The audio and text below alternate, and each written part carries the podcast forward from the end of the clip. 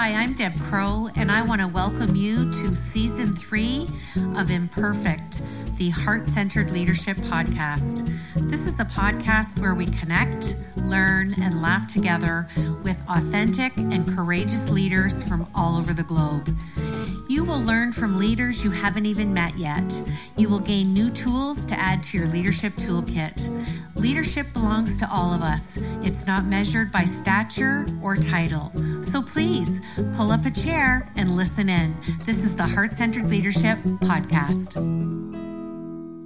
Today's show is near and dear to my heart. And I, you know, there's so many people out there talking about EI, also known as emotional intelligence. And I've interviewed many people on the show and we've had many chats around that. But this gentleman today has, he's got a lot of substance. He's got a lot to share with us. So I want to welcome Phil Johnson to the show. Uh, thanks, Deb. It's a pleasure to be on your show.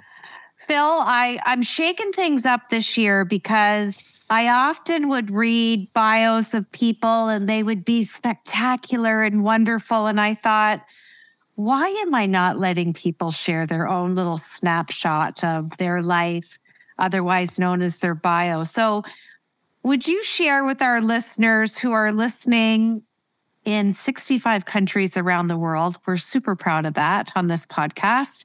Would you share a little bit of, of your life story, your bio with our listeners? I'd be happy to. Well, I'm 69 years old, and uh, I started on this journey 54 years ago when I was uh, 14, uh, a month after my mother's death. And I was actually born with dyslexia. And the combination of my dyslexia and my mother's death uh, put me on this path. And it kind of catapulted me out of my comfort zone and forced me to do a lot of what I now refer to as emotional labor. And in all honesty, um, if it had been a choice, I probably wouldn't be doing what I'm doing today because it's extremely difficult.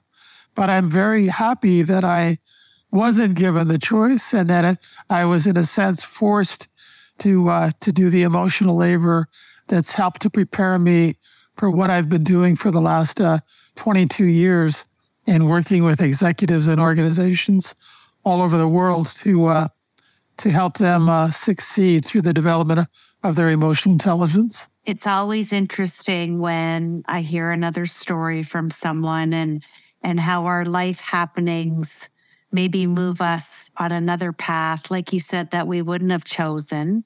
And I have to ask this question. So, what would you have chosen? What was kind of your, you know, aspiration sitting in your young teenage heart at that time? To be a guard in the NBA, playing basketball. And life has taken you on a different path and you've helped so many. So, I'm going to ask you four leadership questions. Sure. So the first one is you've obviously shared the value and the importance of emotional intelligence, but you've been at this for over two decades now.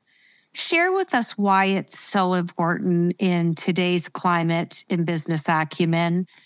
Does it have a place? Is it gaining a place? And is it seen as as value and important? It's a loaded question, but I just feel that I know that you're going to unpack this so well in your answer, and, and I'm eager to hear what you have to say.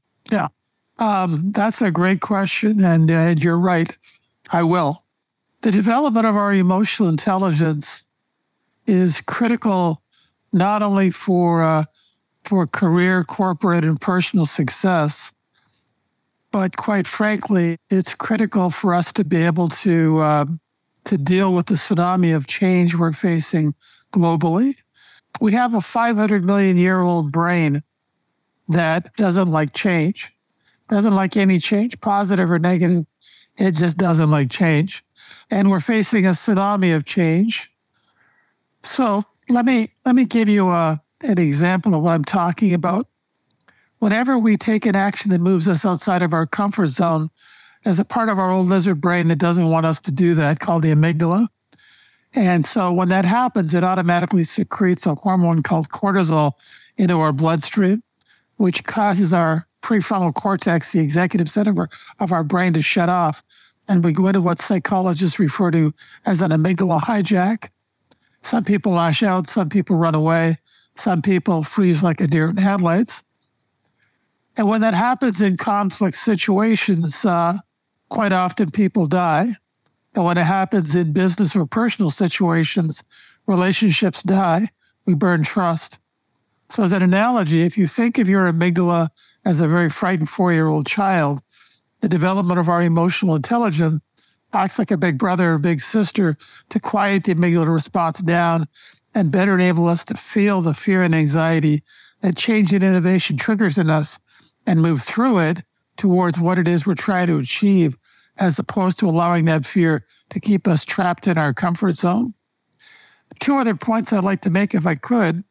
There's a 40 year study that was completed by UC Berkeley in California comparing intellectual intelligence with emotional intelligence. And they concluded that emotional intelligence was 400% more valuable in determining success than intellectual intelligence. The last thing on that is uh, there's a company that's currently valued at about $2 trillion that's doing about $600 billion a year in revenue. And their primary hiring focus is emotional intelligence. And that company is Apple. And that's why when you walk into an Apple store, that energy you feel is an example of a more emotionally intelligent environment. They're not trying to sell you anything. Uh, they're trying to understand your pain and, if possible, help you with that pain. And they want you to have a great experience. Whether you buy anything or not is secondary to their desire to want to serve you. And maybe you'll tell your friends and they'll tell their friends. But if you think about it, the energy you feel in that environment is a very different energy from the energy in the stores surrounding that Apple store. And that's an example of a more emotionally intelligent environment. And that's a great, great example because he's one of my favorite CEOs and the heart centered leadership that has opened the bandwidth from, from his leadership for that company is phenomenal. And I was watching a show the other day and it was just a father and a son and they were with another father and son at a sporting event and the one dad was like I'm thinking of buying my son an iPhone. And the other dad looks at him and he said, If you really want to help your son, buy him some Apple stock, not the phone. and I thought, so, so well done. But I love the layman's relatable neuroscience. That's my background. I love the way you framed how everything works together and it's and it's so true. And we don't like change. And tsunami, another favorite word of mine. And boy, oh boy, we've we've been on that tsunami for almost three years. And you know, I I, I hate saying this word because it's been overused so much, but if you don't change, you got to learn to pivot. And it can be on your terms, but it's still going to make you move. And, and like you said at the beginning, get us out of that comfort zone that we love staying in. Yeah. Now, my second question is is super fun. It's I've I've given it permanent residency on the show. I, I've asked over 200 leaders this question. It brings a lot of laughter, hence the name of the show. Share with us what imperfections that Phil brings to his heart centered leadership. Oh, good. How much time do you have? And I always get asked.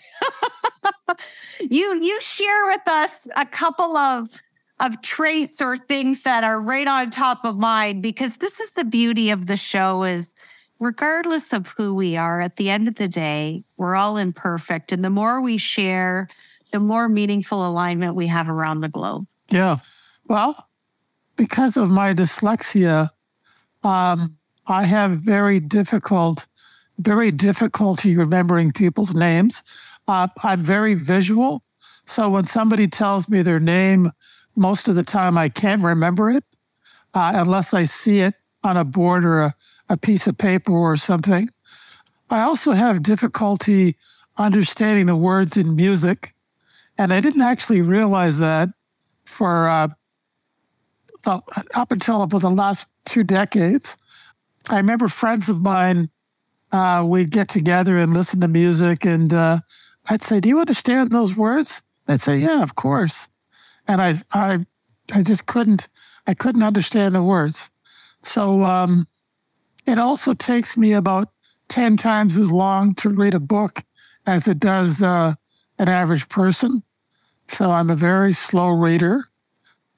What else would you like? I I think those are, you know, great traits and I can tell you you're among great company on the podcast. We all have imperfections and that's, you know, when we have the emotional intelligence to allow ourselves to be open and authentic and transparent, it doesn't mean that we're going to get less validated in any way. if anything, it it heightens our our honesty, our humility, and and that's what I love. So, actually, if I could just chime in on that, yes, please. I was having this conversation with somebody yesterday, and we were talking about vulnerability, and I said that vulnerability is not weakness; it's a strength, and it's really when we lower our walls and allow ourselves to be vulnerable that when that's when we're least vulnerable. When we refuse to do that that's when we're most vulnerable. Absolutely.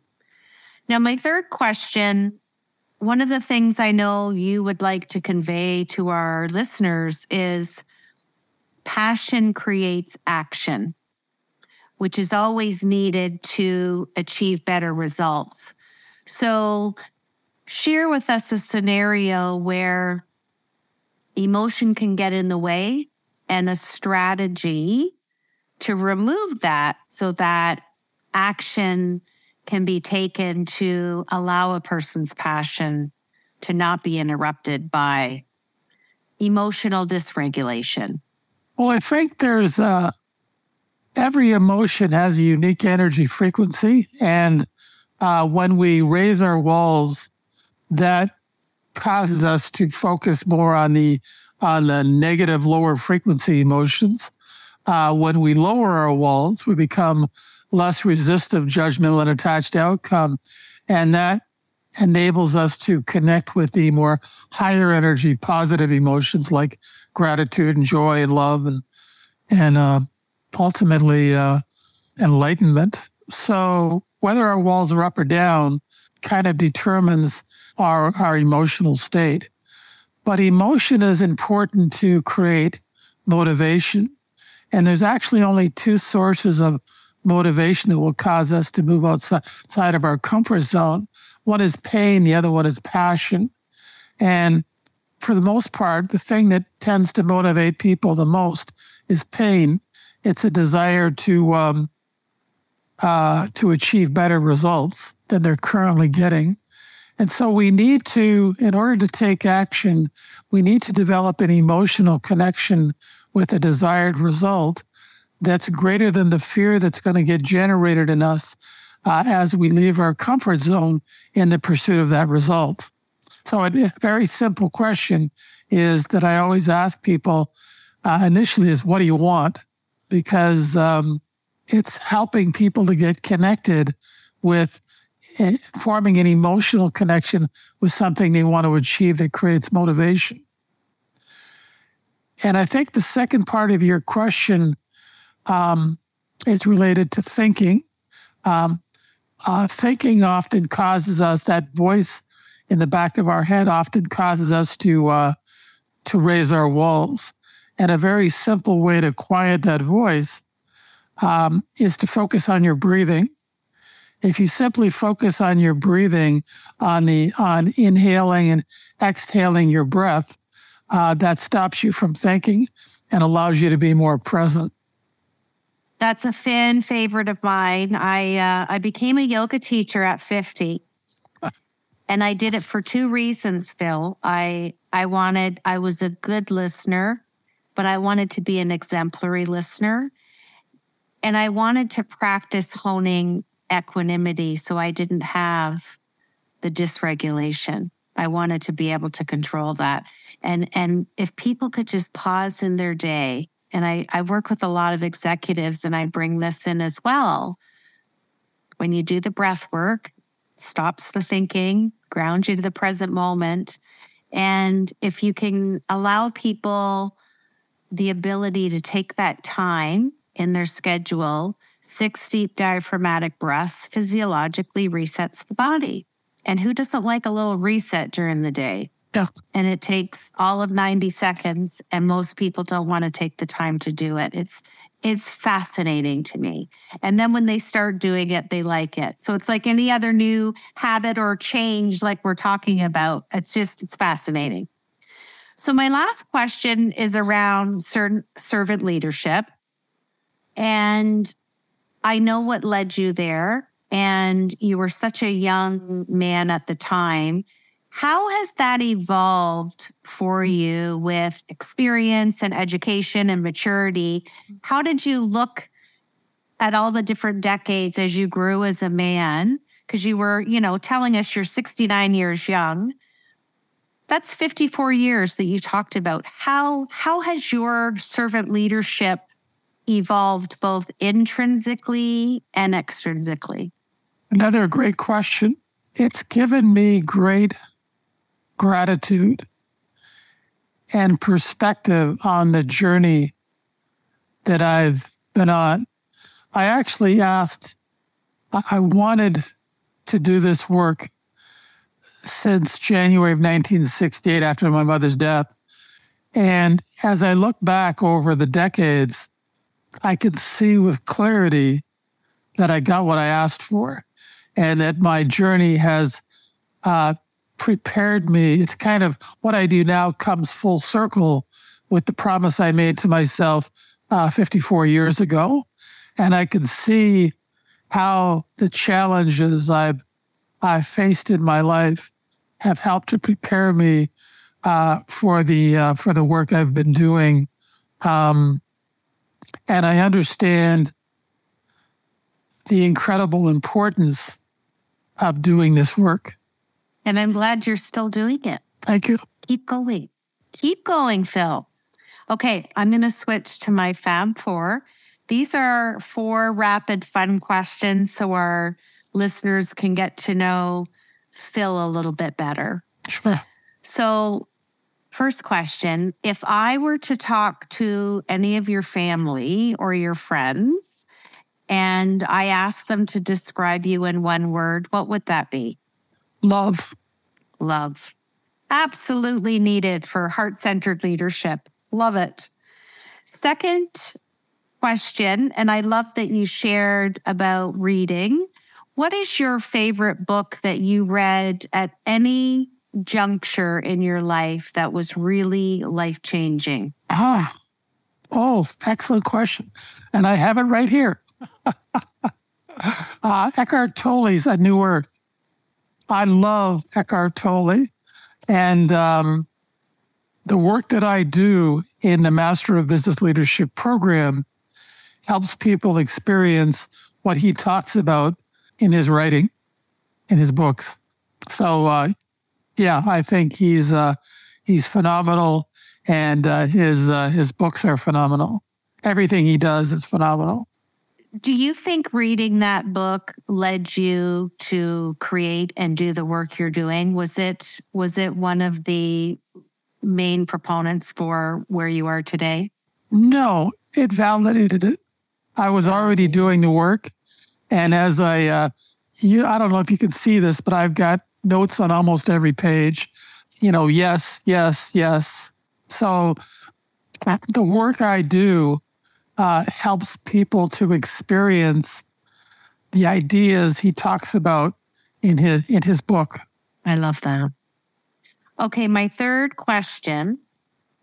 I'm granting you a wish, and you get to have dinner with a leader who you would just aspire to meet. And just to wrap some context around this, this could be someone who's living or someone who's passed away. Who are you having dinner with, and what is the dinner conversation? Christ. I, I lost your. Uh, What's the conversation? Everything. Anything. Anything and everything. Doesn't matter. I love it. Well, Phil, I am so delighted that our paths have crossed, and I was delighted that you wanted to be on the show. So I'm going to ask the last question. I'm going to ask you to finish this sentence for me to close out the show. Sure. And just wish you continued success in the important work that you're doing. It is so needed. Thanks, Deb. So finish this sentence for me. Heart centered leadership is having the courage to bet on yourself by developing your emotional intelligence.